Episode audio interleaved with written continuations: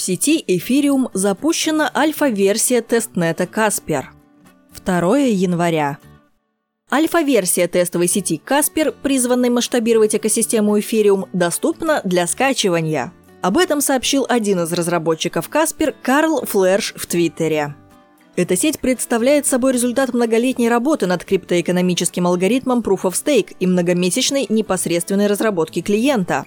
Сеть является полнофункциональной, готовой к использованию, позволяющей пользователям отправлять транзакции, майнить и становиться валидаторами транзакций, говорится в инструкции к альфа-версии Casper.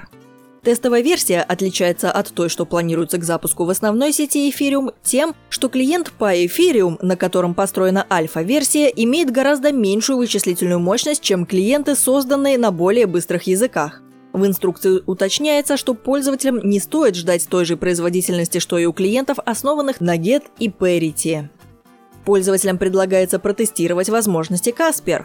В частности, они смогут попробовать себя в роли валидаторов. Для этого нужно будет либо добыть достаточное количество блоков в тестовой сети и получить вознаграждение в виде эфиров тестовой сети, либо воспользоваться краном, который будет запущен в ближайшее время. Тестовые эфиры могут быть использованы только в тестнете Casper и не представляют собой ценности за его пределами. На фоне сообщений о запуске альфа-версии тестнета Casper курс Ethereum обновил очередной исторический максимум, достигнув $908. Капитализация Ethereum превысила $86 миллиардов. Протокол Casper позволит экосистеме Ethereum отказаться от алгоритма доказательства работы Proof of Work в пользу алгоритма доказательства доли Proof of Stake.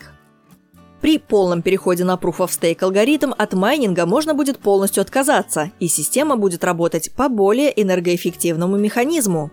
Верификацией транзакций в блоках после перехода на Proof of Stake алгоритм будут заниматься валидаторы, которые должны будут располагать определенным количеством эфиров в узлах.